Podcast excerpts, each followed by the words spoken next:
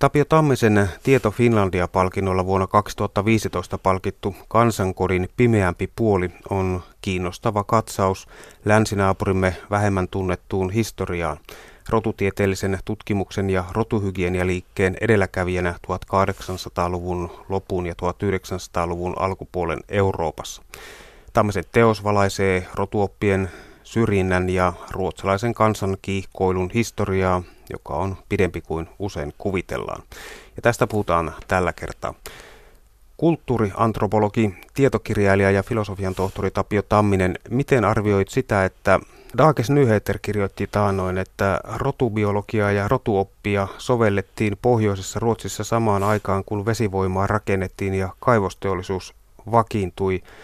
Mai Hagerman kirjoitti Dages Nyheterissä, että saamelaisten ja suomalaisten asemaa käsiteltiin heikompana lajina ja pohjoisessa olikin lähes työleirejä muistuttavat olosuhteet alempi rotuisille. Eli se on revitty niin kuin suomalaisten ja saamelaisten selkänahasta nämä Ruotsin rikkaudet. Tietyssä mielessä se on analoginen sille tilanteelle, mitä Euroopan suurvallat tuolloin harjoittivat etelässä nykyisissä kehitysmaissa kolonialismin nimissä. Sitten nämä pohjoiset valtiot toteuttivat sitä omilla maillaan va- vastaavan kaltaista politiikkaa, että siihen se on rinnastettavissa. Eräs ruotsalaisen kansankodin vajettuja historiallisia paradokseja on, että kylmän sodan aikana maailman omaksi tunnoksi profiloitunut maa oli vielä 1900-luvun alussa johtavia rotutieteen kehittelijöitä. Ja siihen tämä istuu aika hyvin tämä suomalaisten ja saamelaisten käsittely. Äh, kyllä, kyllä. No kun sitä para- paradoksia ikään kuin purkaa, niin se on siinä mielessä tietysti paradoksaalista, että ton kaltaisella valtiolla kuin Ruotsi kesti niin kauan ennen kuin se pystyi edes käsittelemään näitä kipeimpiä kysymyksiä. Eli se tarkoitti sitä, että vasta vuosituhannen vaihteessa oikeastaan näissä suurissa poikkitieteellisissä tutkimusprojekteissa ruvettiin sitten käsittelemään tarkemmin, että mitä, mitä tapahtuu Ruotsissa sodan aikaan ja sitten ennen sotaa, minkälaista yhteiskuntapolitiikkaa Ruotsi harjoitti. Ja monille ruotsalaisille se oli jonkinmoinen shokki, kun alkoi paljastua näitä, näitä yhteyksiä ja oikeastaan tämä uusi brändi voisi sanoa, että jos pitäisi yksi ajankohta valita siitä, että missä Ruotsi tekee, sitä rupeaa harjoittaa tätä suvaitsevaisuuden brändiä, joka sitten oikeastaan tulee vasta 60-luvulta alkaen Ruotsissa niin kuin, ja erityisesti Palmen kaudella. Mutta sitten sodan, toisen maailmansodan aikana niin Ruotsihan muuttaa vuonna 1942-1943 niin kuin dramaattisesti suhtautumistaan pakolaisiin, erityisesti juutalaisiin pakolaisiin. Ensin ottaa vastaan naapurimaista Tanskasta juutalaisia pakolaisia ja sitten muualta. Eli se oli oikeastaan musta semmoinen merkkipaalu siinä mielessä. Sitä ennen Ruotsi 30-luvun lopulle saakka harjoitti erityisen tiukkaa politiikkaa juutalaisia pakolaisia kohtaan verrattuna melkein mihin tahansa läntisen Euroopan maahan. Ja tähän mennään nyt tarkemmin mitä Ruotsissa tuli aikanaan tehtyä, mutta mikähän tuo mielenmuutoksen sai Ruotsissa aikaan silloin sotien aikana? Heräsikö niin kuin paha omatunto? Tota, os, osin ehkä sekin, että saatiin entistä enemmän tietoa. Siitä on niin kuin historiallisia viitteitä, dokumentteja, että mitä, mitä Natsi-Saksassa tapahtui, mutta ehkä kumminkin se pääsy oli raadollisempi ja opportunistisempi, eli keskeiset toimijat, keskeiset poliitikot huomasivat, että Natsi-Saksa on häviämässä sodan ja siinä vaiheessa oli viisasta kääntää sitten politiikkaa tuota, suhteessa tuon kaltaisiin kysymyksiin. Se oli tietysti yleinen näkemys eri, eri maissa, Suomessakin siinä vaiheessa. Että Rotujen yksityiskohtaisempaa luokittelua helpotti esimerkiksi ruotsalaisen Anders Retsiuksen vuonna 1840 kehittelemä kalloindeksi, jonka avulla näennäisen yhdennäköisiäkin eurooppalaiskansoja, kuten ruotsalaisia ja suomalaisia, kyettiin jakamaan henkisiltä ja fyysisiltä ominaisuuksiltaan poikkeaviksi lyhyt- ja pitkäkalloisiin rotuihin, kun nyt palataan sitten ajassa taaksepäin, niin sieltä kun se lähti näistä ää, Retsiuksen ajoista. Joo, Anders Retsius oli merkittävä rotutieteilijä tuolla 1800-luvun puoli, puolivälissä. Ilman muuta eurooppalaisten rotutieteilijöiden, yhdysvaltalaisten rotutieteilijöiden keskuudessa. Että. Ja tota, Retsius oikeastaan jatko sitä perinnettä, mitä saksalainen Franz Gaal oli aloittanut tuota, häntä ennen, muutama vuosikymmen, parikymmentä vuotta ennen häntä, eli, eli tuota, kraniologian perinnettä, oppia siitä, että kallon muodoista, kallo, ihmiskallosta voidaan päätellä, päätellä tuot, ihmisen henkisiä ominaisuuksia, jopa sitten kansakunnan niin kuin, henkisiä ominaisuuksia tai kulttuurisia ominaisuuksia. Keskeistähän siinä jaossa lyhyt- ja pitkäkalloisiin rotuihin tässä Retsiuksen jaossa niin oli, oli tietysti se, että tällä saatiin jaettua, jaettua ikään kuin kätevästi ihmiset kahteen, kahteen luokkaan, eli ylempään indogermaaniseen rotuun ja sitten Euroopan alkuperäiseen rotuun. Se oli se niin kuin iso jako, mikä tuon Retsiuksen pohjalta hän teki ja voitin tehdä, ja indo, indogermaaniset rodut tar- tarkoittivat käytännössä indoarjalaisia, indoeurooppalaisia kieliä puhuvia kansoja Euroopassa, ja sitä alkuperäisrotu tarkoitti esimerkiksi suomalais-ukrilaisia kieliä puhuvaa rotua. Eli jaettiin tämmöisen ikään kuin parhaaseen A-ryhmään ja sitten muihin, muihin kansakuntiin tämän pohjalta. Ja tietty meistä toi tuohan vaikuttaa ja sitähän se on täysin täysin mielivaltainen, pö- pöyristyttävä, mutta silloin sitä pidettiin suurena tieteenä, objektiivisena tieteenä. Olihan se luonnon tiedettä, jolla eksaktia tiedettä, jolla niin kuin pystyttiin periaatteessa jakamaan kansakunnat tuolla tavoin parempiin ja huonompiin. Monet eh, suomalaista rotutyypistä tehdyt ruotsalaiset aikalaiskuvaukset paljastavat näennäisen neutraalin tiedepuheen taakse kätkeytyneen subjektiiviset ja arvottavat näkemykset eri kansanryhmien ominaisuuksista, kun antropologi Gustav Retsius esimerkiksi pääsi 1870-luvulla tutustumaan suomalaisten rotupiirteisiin itsenäisen suurruhtinaskuntaan tekemällään matkalla, niin hän kuvaili eräistä tapaamaansa hämäläistä näin. Tyypillinen suomalainen. Saamaton ja hidas, raskastekoinen ja kömpeilö ruumiin liikkeissään, kaikin tavoin hyvin vanhoillinen. Miltä Tapio menee, miltä tämä kuulostaa? Tyypilliseltä stereotypialta. Tietysti tuohan tuota, perustui siihen retkeen tai tutkimusretkikunnan matkaan, jonka Gustav Retsius organisoi Suomeen Ruotsista vuonna 1873. Ja Gustav Retsius oli siis Anders Retsiuksen poika, joka jatkoi isänsä, isänsä jalanjäljillä vahvasti tässä tätä kraniologian perinnettä. Ja tuo, tuon retkikunnan niin kuin pääkohde tuolloin 1873 oli, oli Häme, esimerkiksi Pälkäneen seutu, jossa he tekivät sitten, sitten näitä rotutieteellisiä mittauksiaan. Ja äh, ihmisiä mitattiin niin kuin, siis kaikkia ihmisiä samasta paikasta, eli 54 paikasta eri puolilta kehoa ruumista, joista sitten 28 oli pään alueelta. Niiden perusteella sitten pystyttiin tekemään tai poika Gustav Retsius uskoi samalla tavalla kuin is- isänsäkin, että Anders Retsius ja tuon aikaisessa niin kuin rotutieteessä yleisesti ajateltiin, että kallon muodoista ja kallon, kallon muodoista on pääteltävissä ihmisen henkiset ominaisuudet. Ja niin kuin tuossa aikaisemmin oli puhetta myös niin kuin laajemmankin ihmisryhmän kansakunnan ominaisuudet. Vuonna 1896 toteuttamassaan laajassa tutkimuksessa Ruotsin kansan rodullisesta koostumuksesta poikaretsius pääsi sitten onneksen osoittamaan Ruotsin suhteellisen puhtaaksi maaksi, jota suomalainen verenperintö ei ollut päässyt liialti tahraamaan.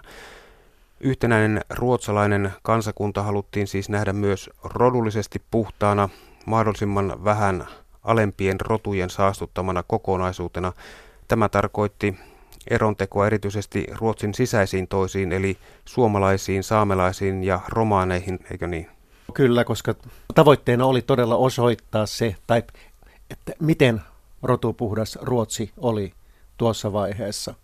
Ja silloin tietysti alempiin rotuihin, kuten saamelaisiin, suomalaisiin, tattareihin, sekaantumista, sotkeutumista pidettiin pidettiin ilman muuta sitten niin kuin puhtauden perinteen saastuttamisena. Ja erityisesti tässä on syytä, tai varmasti pitää kiinnittää huomiota tattareihin, joka oli, oli tämmöinen ryhmä, josta tuli sitten koko Ruotsin tämän tyyppisen ajattelutavan uhreja 450-luvulle saakka. Ja tattarithan oli tämmöinen ryhmä, johon alun, alun perin kuului romaneja, mustalaisia ja sitten romanien ja valtaväestön jälkeläisiä. Mutta vähitellen siihen ryhmään ruvettiin, se ryhmä laajeni ja ihmisiä ruvettiin elämän tapansa pitämään myös tattareina ja myös ulkonäkönsä, jos he edes pikkusen erosivat vaaleista valtaväestöstä. Eli kuten sanottiin, että heillä oli vähän välimerellisiä piirteitä ja he viettivät kulkevaa elämäntapaa ja niin poispäin. Sitten ruvettiin sterilisaatiopolitiikkaa harjoittaa, niin se kohdistui erityisen rankasti tattareihin. Ja sekin, että se oli hyvin heterogeeninen ryhmä, niin ilmenee niistä luvuista, miten Ruotsissa sitten, kun laskettiin tattarit sitten 20-luvun alussa, heitä saatiin, lukumääräkseen saatiin noin 2500 mutta sitten kun laskettiin 20 vuotta myöhemmin, eli vuonna 1942, heitä olikin sitten jo lähes 7700, eli yli kolme kertaa enemmän. Eli siihen ryhmään ruvettiin kytkemään erilaista niin kuin tuolla sanottiin, epäsosiaalista aineistoa. Ja asente, asenteet olivat tuossa vaiheessa, esimerkiksi 20-luvulla, jos asente, asenteesta katsoo esimerkiksi tyypillistä sanomalehtikirjoittelua siinä vaiheessa, miten tattareihin suhtauduttiin, niin puhuttiin jopa, että tämmöisestä niin lopullisesta ratkaisusta Ruotsin tattarikysymyksen ratkaisussa ja myös sillä tavoin, että pitää löytää ikään kuin humani, humanit keinot tattareista eroon pääsemiseksi. Ja kysymys oli kumminkin noin pienestä ihmisryhmästä, eli siitä tuli tämmöinen niin kuin kansakunnan sylkykuppi, johon niin ikään kuin voitiin projisoida erityyppisiä ongelmia. Mikähän tämä suunnitelmissa mahtoi olla tämä humaani lopullinen ratkaisu? No, siitä on hankala, hankala tietysti sanoa, mutta että joka tapauksessa se kaikesta päätellen tarkoitti ainakin sterilisaatiopolitiikassa aika rankkaa politiikkaa, mitä nämä ihmiset sitten esittivät puhuessaan tuolla tavoin. Näihin alemmiksi rotutyypeiksi ymmärrettyihin kansanryhmiin voitiin heijastaa epämieluisia ominaisuuksia, joita vasten ruotsalaisen rodun ylivertaisuus näyttäytyi entistä kirkkaampana. Oliko tarkoituksena tehdä selvää propagandaa, jolla kohotettiin ruotsalaisten isämaallista itsetuntoa, kun oli tällainen sylkykuppiporukka? No ilman muuta siinä mielessä, että niin kuin missä tahansa tämmöisten vähemmistöjen sorrossa tuolla tavoin, niin si, siinä pyritään, pyritään tiivistämään sen valtaväestön rivejä ja, ja todella niin kuin erityyppiset esimerkiksi sosiaaliset ongelmat kytkeä vaan tiettyyn ryhmään. Ruotsalaisella rotuhygienialla oli läheiset suhteet Pohjanlahden toiselle puolelle Suomeen, jossa aluksi etenkin Suomen ruotsalainen lääkärikunta osoitti kiinnostusta kielivähemmistön kansanterveyttä heikentävien mongolisten ja itäbaltialaisten suomalaisten perinnöllisten ominaisuuksien karsimiseen rotuhygienisten toimien avulla. Millaisiahan nämä keinot mahtoivat olla, mitä ruotsalaiset suomalaisille kauppasivat tai Suomen ruotsalaisille? Pitää muistaa, että kieli ja rotu samastettiin 1800-luvulla täysin toisiinsa.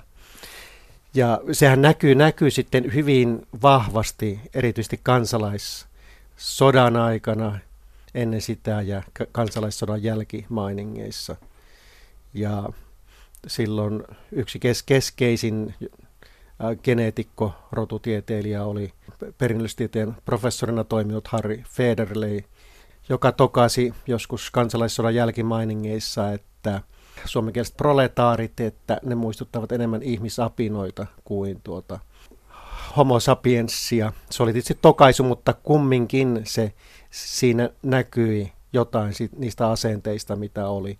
Toinen tunnettu lääkäri tuossa vaiheessa, niin tämmöinen kuin Lars Ringbom, hän ajatteli jakoa niin kuin suomalaiset kahteen ryhmään, eri maantieteellisillä alueilla eläneet. Et Ringbomin mukaan suomalaisuuden sielu oli Hämeessä ja länsisuomalaisissa, joka edusti sitä parempaa, oli lähellä sitä into, intoeurooppalaista arjalaista rotua, mutta sitten taas puolestaan Itä-Suomessa, Kainuussa, Savossa, Karjalassa eläneet olivat selkeästi slaavilaisen rodun tuota edustajia, alempaa rotua.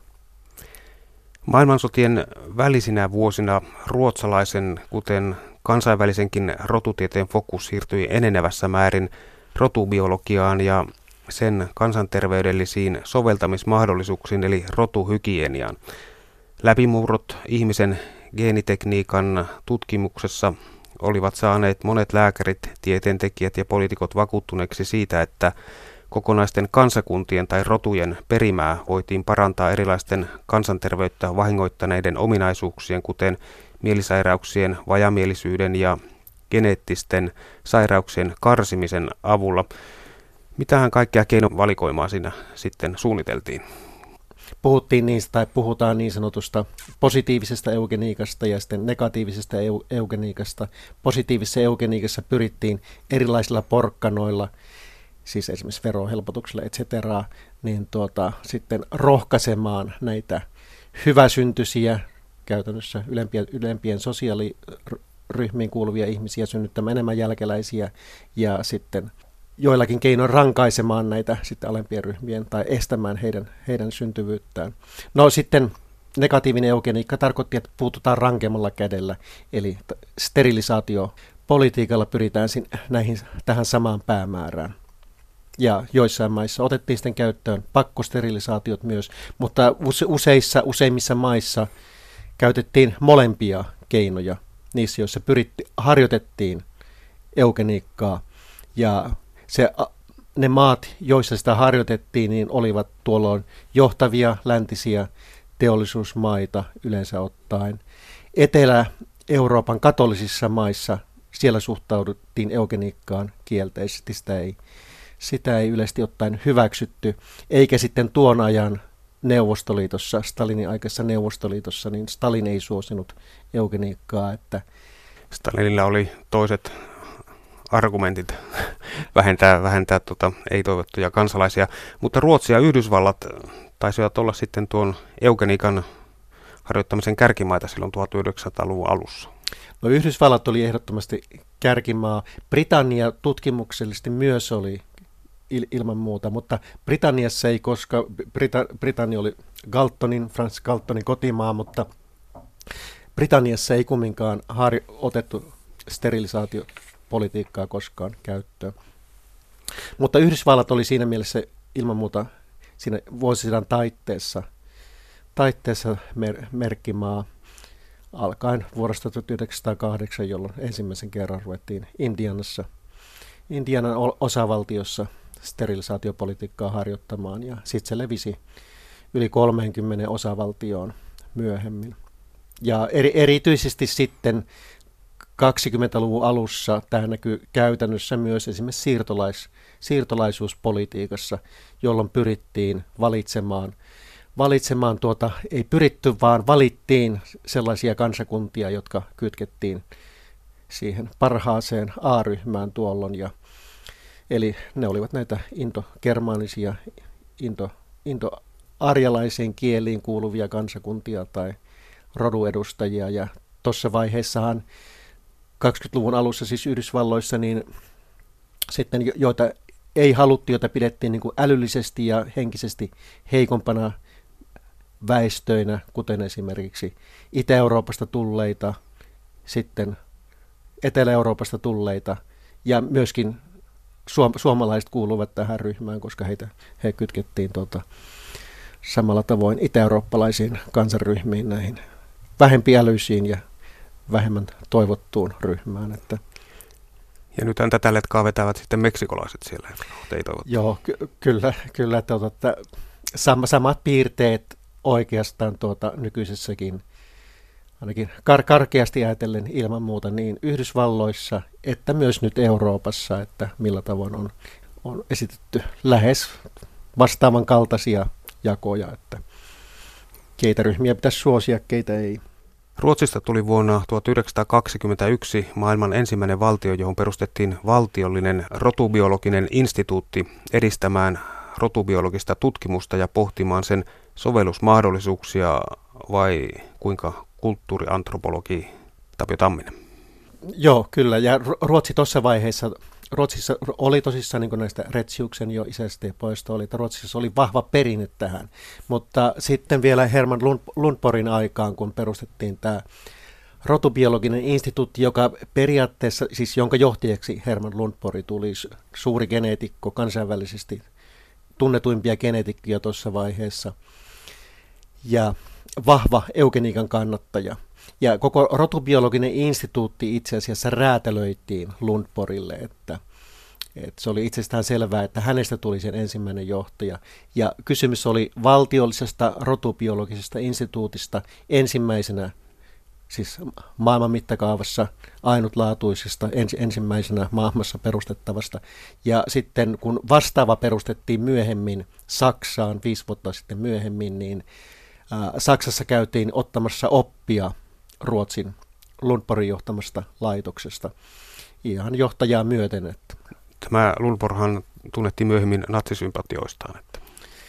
Joo, Lundborg oli saksala, saksalaismielinen hyvinkin tuossa vaiheessa ja myös voi sanoa että voimakas tai antisemitisti myös ja suhtautui hyvinkin karsaasti siihen, että miten esimerkiksi ruotsalaista väestöä – saamelaiset ja sitten meidänkieliset Pohjois-Ruotsissa niin kuin saastuttivat verenperimällään, jos tuota, solmivat. Mutta Lundborg ei ollut ainoa Ruotsissa tämän asian suhteen, sillä tuota, rotubiologian laitoksen perustamisesta Ruotsissa päätettiin valtiopäivillä ja Kannattajat korostivat, että tieteenala voisi osoittautua yhtä hyödylliseksi kuin kasvin jalostus. Siitä siis päätettiin valtiopäivillä ja, ja kyllä siihen muutenkin tarvittiin kuin Lundborg. Totta kai, totta kai niin kuin tuossa oli jo puhetta, että se ikään kuin räätälöitiin Lundborgille, mutta että ilman muuta se oli, se oli, ta, taustalla oli vahva näkemys siitä, että millä tavoin kansakuntaa voidaan kohentaa tulevaisuudessa, kansakunnan laatua, eli tyypillisestä eugeniikan päämääristä, että tämä rinnastus esimerkiksi oli hyvin tyypillinen Ruotsissa kuin muuallakin, että katsottiin, että okei, että yhtä hyvin, että miksi, miksi tota elä, eläinten jalostusta tehdään, miksi sikoja jalostetaan onnistuneesti, miksi ei yhtä hyvin voida jalostaa samalla, samalla periaatteella ihmisiä. Että se, oli, se oli ihan tyypillinen, tyypillinen argumentti, argumentti tuolloin ja teho, tehosi hyvin, koska to, eugeniikkaa pidettiin tuolla huipputieteenä. Sillä oli her- helppo saada ikään kuin kannattajia tavallisen, tavallisten maalikoiden, kuten poliitikkojen parista tuol, tuon kaltaisen ajatuksen taakse. Ja ajateltiin myös, että niin kuin Lundborg ajatteli, että joko oli myös yleinen ajattelutapa eugeniikka-liikkeessä, että jos eugeniikkaa harjoitetaan vähänkin pitempään ja vähänkään rankemmilla keinoilla, kuten esimerkiksi steril- sterilisaatiopolitiikalla, niin sillä pystytään pääsemään myös yhteiskuntaa vaivaavista sosiaalisista ongelmista, kuten alkoholismista, rikollisuudesta, et cetera, niin kuin pikkuhiljaa eroon. Että se on, oli myös tärkeä osa sosiaalipolitiikkaa heidän mielestään. Niin Lundborg totesi muun muassa, että Paraskaan ympäristö ei voi kohottaa sisimmältään huonoa tai rodultaan kelvotonta kansaa, esimerkiksi mustalaisia tai neekereitä. Tässä tietysti näkyy tyypillinen, tyypillinen rasistinen näkemys, että ihmiset, kun heidät on keinotekoisesti jaettu rotuihin ja katsotaan, että okei, he ovat sitten ikään kuin sen perimän syntymän vankeja, mihin he ovat Tutkijana Lundborg oli käynyt aiemmin työlään sukututkimusmenetelmän läpi ja siihen hänen näkemyksensä perustuivat kaikkiaan 2232 ihmisen henkilö- ja sairaushistoriaa hän oli käynyt läpi ja pystyi osoittamaan suvun nopean rappeutumisen, joka oli seurasta epäonnisesta perimästä ja sisäsiittoisista avioliitoista, eli tällaista tutkimusta hänellä oli siellä mielipiteidensä takana. Joo, joo, ky- kyllä. kun Lundborg johti tätä rotubiologista instituuttia, he pyrkivät tekemään mahdollisimman laajoja, laajoja tutkimuksia ruotsalaisesta kansanosasta ja osoittamaan toisaalta heidän niin kuin, rodullisen puhtautensa suhteessa vaikkapa naapurikansoihin ja niin poispäin. Ja my- myös Lundborg pyr- pyrkii olemaan niin kuin johdonmukaisesti niin kuin maailman mittakaavassa luomaan siitä instituutista johtavan genetiikan eugeniikan alueella. Ja siinähän toisaalta myös onnistui, että ainakin niissä reaktioissa, reaktioista päätellen, miten, miten tota, heidän tutkimuksiinsa suhtauduttiin. No näiden Lundborginin tutkimuksen ja ajatusten pohjalta ilmestyi vuonna 1926 teos Ruotsin kansana rotupiirteet, joka ilmestyi myöskin englanniksi. Millainen mahtoi olla tämän teoksen vastaanotto maailmalla tuolloin? Joo, no toi oli yksi niitä, mistä tuossa oli aikaisemmin puhetta, että mi- miten tota, Lundborg pyrki ikään kuin hankkimaan kannuksensa niin kuin johtavana, yhtenä johtavista mm. eugenikoista koko maailman mittakaavassa. Ja sen tuon tutkimuksen taustallahan oli, kohderyhmänä oli noin sadan tuhannen hengenryhmä, eli todella, todella mittava ihmisryhmä ruotsalaisista, jotka olivat esimerkiksi tuossa vaiheessa armeijassa asepalvelusta suorittamassa tai sitten erilaisissa laitoksissa, koululaisia, sairaaloissa, vankiloissa, etc. Ja se oli, toi julkaistiin todella englanniksi ja samaan aikaan esimerkiksi Pariisissa, New Yorkissa, Lontoossa se ilmestyi, koska Lundborg tiesi, että tämä on merkittävä tutkimus ja tämä, ikään kuin tämä lanseeraus piti tehdä mahdollisimman näyttävästi. Ja Lundborgin johtama instituutti sai tästä kollegoiltaan maailmalla paljon, paljon kiitosta. Ja Mutta tutkimusmenetelmät ne eivät ole, niin kuin, miten nyt sanoisi, äh, ehkä kuitenkaan ihan, ihan parhaasta päästä. Luin, että Ruotsissa hallitsevaa pohjoismaista rotua edustivat kuvateoksissa usein nuoret yksilöt. Suomessa yleistä oli itäpalttialaisesta tyypistä nostettu rupsahtaneempia hahmoja ja, ja saamelaisia edustavat keskiään ylittäneet vartalot, että aikamoista valikointia jo siinä vaiheessa, että päästään aiottuun lopputulokseen. Oli, oli valikointi ja se, ja se todella, todella näkyy noissa kuvissa ja tyypillisesti yksi, e, tai siis eräs ruotsalainen muotovaliohenkilö oli niissä monissakin kuvissa tämmöinen Ober-niminen polkupyörän korjaaja, jota pidettiin tuossa vaiheessa muotovaliona ruotsalaisena. Tähän oli käynyt tämmöisen NS-kauneuskilpailun kautta päässyt, päässyt tota edustamaan niin kuin sitä rotunsa parhaita piirteitä. Sövdeläinen polkupyörän korjaaja lähes kaksi metriä, lähes kaksimetrinen kaveri, joka sitten, sitten oli tota, paljon pienempien suomea puhuvien ja saamelaisten kanssa rinnatusten alasti niissä kuvissa. Ja Tästä voi niinku päätellä sitä, että kun kyseessä oli polkupyörän korjaaja, niin, niin tuota, kyllä siinä enempi siihen ulkonäköön kiinnitettiin huomiota kuin siihen, että mitkä olivat tällaiset niin kuin potentiaaliset henkiset ominaisuudet. Eli siis e- ehdottomasti se perustui, perustui täysin tuota ruumiin rakenteeseen. Ruumiin rakenteeseen.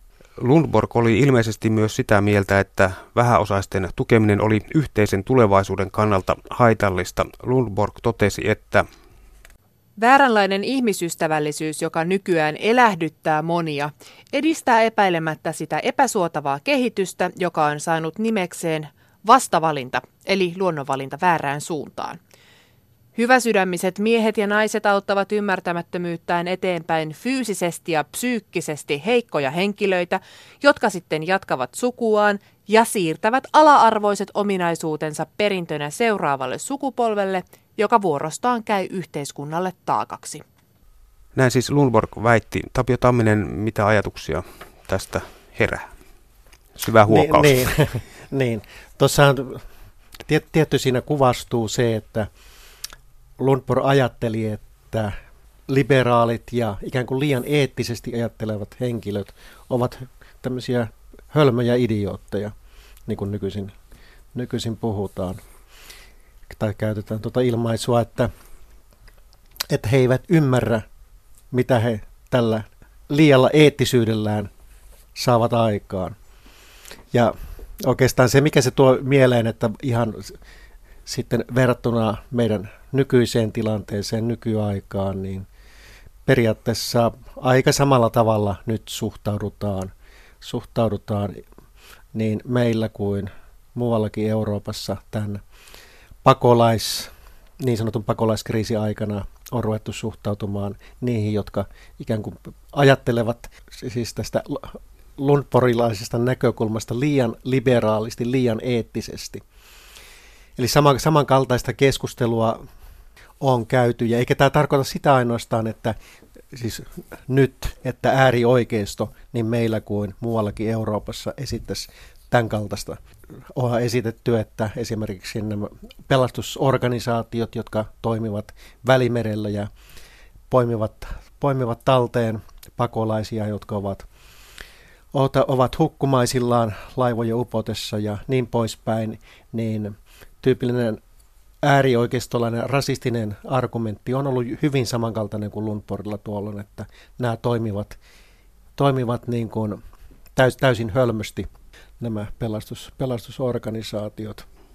Mutta nythän äh, tällaiseksi vasta-argumenttien luojaksi tähän nykyiseen keskustelukulttuuriin on ilmestynyt muun muassa kirkko, joka pyrkii niin kuin auttamaan näitä, näitä pakolaisia. Missä kirkko oli silloin 1800-luvun lopussa ja 1900-luvun alussa? No jos ajatellaan sitä politiikkaa, mitä, mitä Ruotsin luterilaisessa kirkossa harjoitettiin ennen toista maailmansotaa, toisen maailmansodan aikana, ja sitten to, toi, myös millä tavoin sitten Saksassa ennen natsien valtaan nousua ja myös 30-luvulla, miten kirkko suhtautui natsien politiikkaan, niin se on vähemmän mairittelevaa niin Saksan kuin Ruotsinkin kirkolle. Eli kirkko mukautui hyvin pitkälle sekä roomalaiskatolinen että luterilainen natsien, natsien toimiin. Ja sitten puolestaan Ruotsin kirkon asenne, Ruotsissa tilanne ei tietystikään ollut siinä mielessä samanlainen, samanlainen kuin Saksassa, mutta toisaalta esimerkiksi sitten sitten suhteessa esimerkiksi pakolaispolitiikkaan, niin Ruotsin kirkko myös oli tuota, myötäili valtiota ja tiukkaa, tiukkaa pakolaispolitiikkaa tuossa vaiheessa. Pohjoismainen käytännön rotuhygienia huipentui 1930-luvulla kaikissa Pohjoismaissa sterilointilakien säätämiseen. Millaisiin käytäntöihin sterilointilaki Ruotsissa johti? Sterilisaatiolait olivat siinä mielessä ilman muuta keske, keskeisiä, kun pyrittiin harjoittamaan sitä eugeniikkapolitiikkaa käytännössä. Ja Ruotsissa ensimmäinen sterilisaatiolaki tuli, tuli tosissaan voimaan vuonna 1935 ja sitten sitä tiukennettiin vielä kuusi vuotta myöhemmin, eli vuonna 1941 tullut laki oli tiukempi kuin vuonna 1935 tullut laki.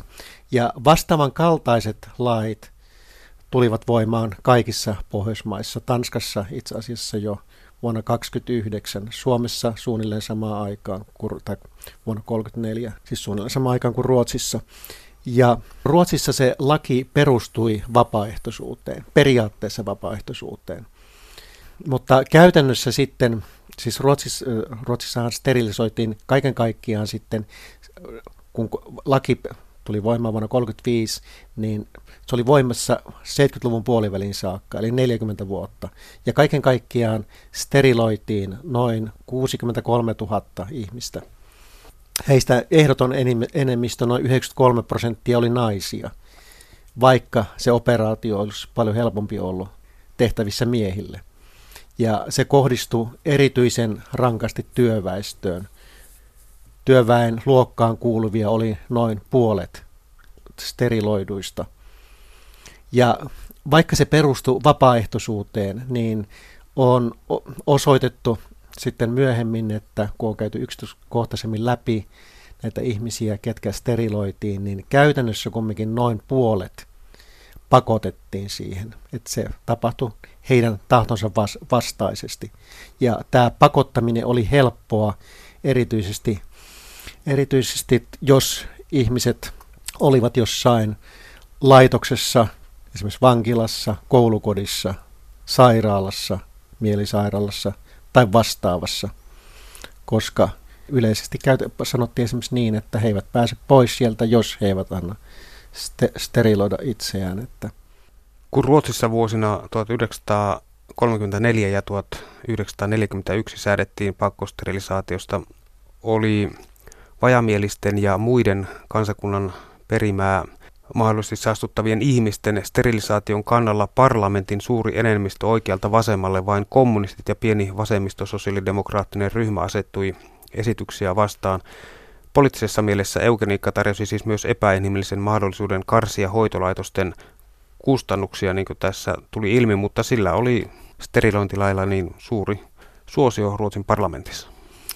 Joo, joo ilman muuta niin Ruotsissa kuin, kuin Suomessakin. Että se ei sillä tavoin ollut suinkaan mikään ikään kuin oikeiston projekti.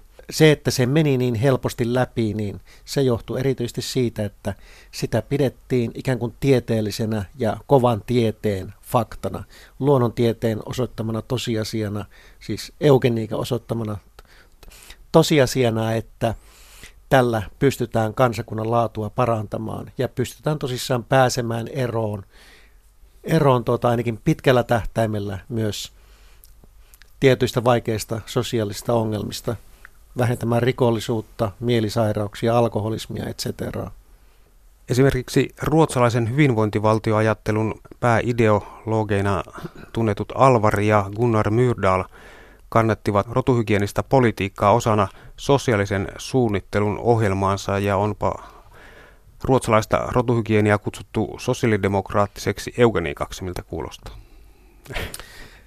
Joo, se, se sosiaalidemokraattinen eugeniikka on tietysti tullut sitä kautta, että että vaiheessa vuodesta 34 lähtien, 34 lähtien niin Ruotsissa alkoi tämä sosiaalidemokraattien valtakausi ja tuona aikana perustettiin, tai nämä lait tulivat voimaan ja tosissaan siinä oli, oli Myrdalien pariskunta yksi keskeinen, keskeinen vaikuttaja tuolloin, kun puhutaan Ruotsin väestöpolitiikasta ja väestökysymyksestä. Tuossa vaiheessa Ruotsissa pelättiin, että ruotsalaisten väestömäärä ei lisännyt tarpeeksi nopeasti tai voi, voisi jopa kääntyä laskuun.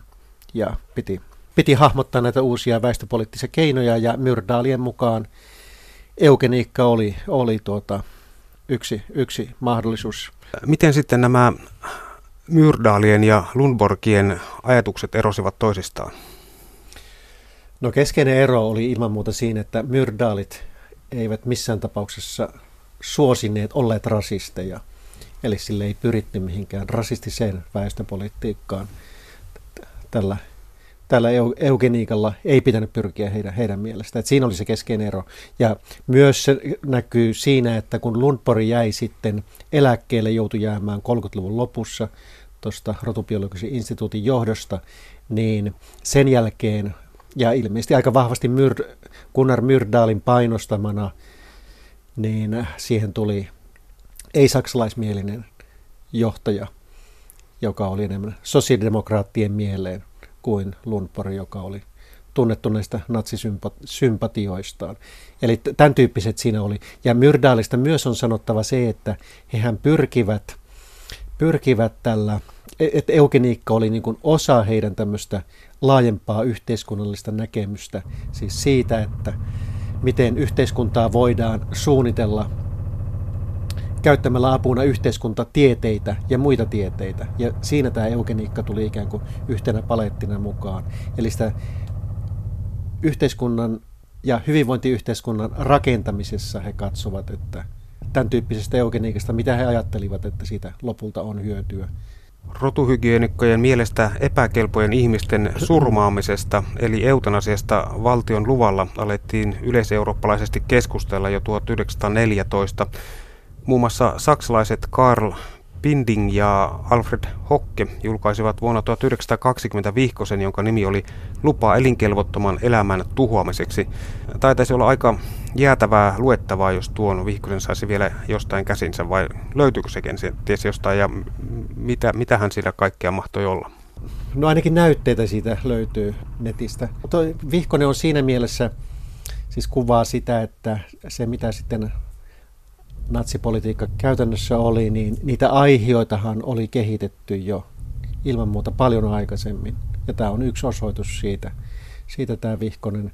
Ja tässä Vihkosessa yritetään keksiä syitä, perusteluita sille, että miten, miksi voidaan noudattaa hyvinkin rankkaa eutanasia politiikkaa, eli surmata tiettyjä ihmisiä, joista ei ole heidän mielestään hyötyä yhteiskunnalle eikä heille itsellekään. Eli heidän elämänsä on täysin arvotonta.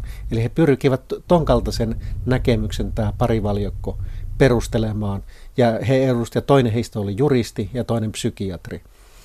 Ja siinä on nähty sitten jo suoraan sen kaltaisia oikeutusta, perusteluja, mitä sitten natsit käyttivät T4 eutanasia, eutanasia-ohjelmassa, joka alkoi neljä, vuonna 40 Himmlerin, Himmlerin suunnittelema ohjelma, jolla pyrittiin siihen samaan, että mitään ikään kuin sitä hyödyttämästä väistön aineksesta on päästävä eroon. Eli natsit eivät sitä itse keksineet, vaan he periaatteessa kopioivat ajatukset jo olemassa olemasta kirjallisuudesta. No si- siinä mielessä tietysti, että tosissaan tämän tyyppisiä niin kuin suunnitelma- ja ajatteluaiheita oli olemassa eri puolilla, mit, mit, mitä sitten natsit toteuttivat. Esimerkiksi sen, että millä tavoin voidaan, siis Yhdysvalloissa oli pohdittu jo sitä, että vuosisadan vaihteessa, että millä tavoin voidaan mahdollisimman vaivattomasti, tehokkaasti, kaasuttamalla, polttamalla päästä ihmisistä eroon, epätoivotuista ihmisistä. On kuitenkin tärkeää pitää vielä mielessä se, ettei Ruotsissa koskaan omaksuttu Natsi-Saksasta tuttua heikompien aineisten tuhoamisohjelmaa, jos pitäisi niin jotain hyvää tästä Ruotsin toiminnasta löytää. Eli ne olivat kuitenkin kaksi eri asiaa tavallaan. Miten natsit veivät asioita käytäntöön ja miten Ruotsissa asioita hoidettiin. Joo, ilman muuta se oli se, oli se kes, keskeinen, totta kai keske, keskeinen ero, että, että kyse, kyse oli eugeniikkapolitiikasta, eugeniikasta eikä, eikä eutanasiasta. Ja, mutta tietysti se, että hyvin pitkään kesti sodan, sodan jälkeen vuosikymmeniä, että ainakin yleisessä tietoisuudessa ajateltiin, että ainoastaan Natsi-Saksassa tehtiin tämän tyyppistä politiikkaa. Ja vasta sitten viime vuosikymmeninä, viime aikoina on ruvettu enemmän ajattelemaan tai tullut eh, esimerkiksi erilaisissa tutkimuksissa, et cetera, et cetera esille, että voisi yksinkertaistaa sen niin, että se mitä tapahtui Natsi-Saksassa olisi hyvin voinut tapahtua monessa muussakin maassa, koska se samankaltainen politiikka, joka koski esimerkiksi näkyy tässä eugeniikka-liikkeessä, niin olisi voinut ikään kuin räjähtää käsistä vastaavissa oloissa kuin mitä Saksassa oli silloin, että se olisi eri monissa muissakin maissa kulttuuriantropologi, tietokirjailija ja filosofian tohtori Tapio Tamminen. Millaisessa kantimissa tämä ruotsalainen Betre Folk-ajattelu, joka kumpuaa kenties jo sieltä rotuhygienia-ajoista, niin on, on tänä päivänä Ruotsissa? Jos ajatellaan, ajatellaan nyt nykyistä tilannetta ja tulevaisuutta, niin eugeniikan peri, perintö näkyy, näkyy ilman muuta siinä, että perinnöllisyystiede on kehittynyt valtavasti viime vuosina ja tulee, tulee kehittymään. Ja ihmiset pyrkivät, siis vanhemmat pyrkivät valitsemaan lapsilleen jo nyt sellaisia suotu, suotuisia ominaisuuksia, joita he haluavat lapsilla olevan. Eli jos nyt on käytännössä alkaa mahdollista valita esimerkiksi silmien väri, silmien väristä lähtien, että se on ihan, ihan lähitulevaisuutta, näin sanotaan, niin – niin tämän tyyppiset toimenpiteet yleistyvät. Sanotaan, että ne on Yhdysvalloissa jo suht suurta bisnestä. Eli se on yksi trendi ilman muuta, mä ajattelisin, että mitä on tapahtumassa. Ja, mutta se ero taas puolestaan verrattuna tähän vanhaan eugeniikkaan, josta tätä nykyistä sillä nimellä kutsutaan, niin on tietysti siinä, että nyt ihmiset tekevät sen ikään kuin vapaaehtoisesti. Tässä mielessä jalostaminen jatkuu. Eli jalostaminen tarkoittaa tässä sitä, että pyritään saamaan tosissaan niille jälkeläisille sellaisia ominaisuuksia, joita vanhemmat arvostavat. Ja tämä tosissaan on vahva trendi. Eli voidaanko sanoa näin loppuun, että eugeniikka pyrkii hiipimään takaisin? Kyllä mä luulen, että eugeniikka pyrkii hiipimään todella, todella takaisin. Se tulee tuota, mutta eri, eri muodossaan, että nähtäväksi jää.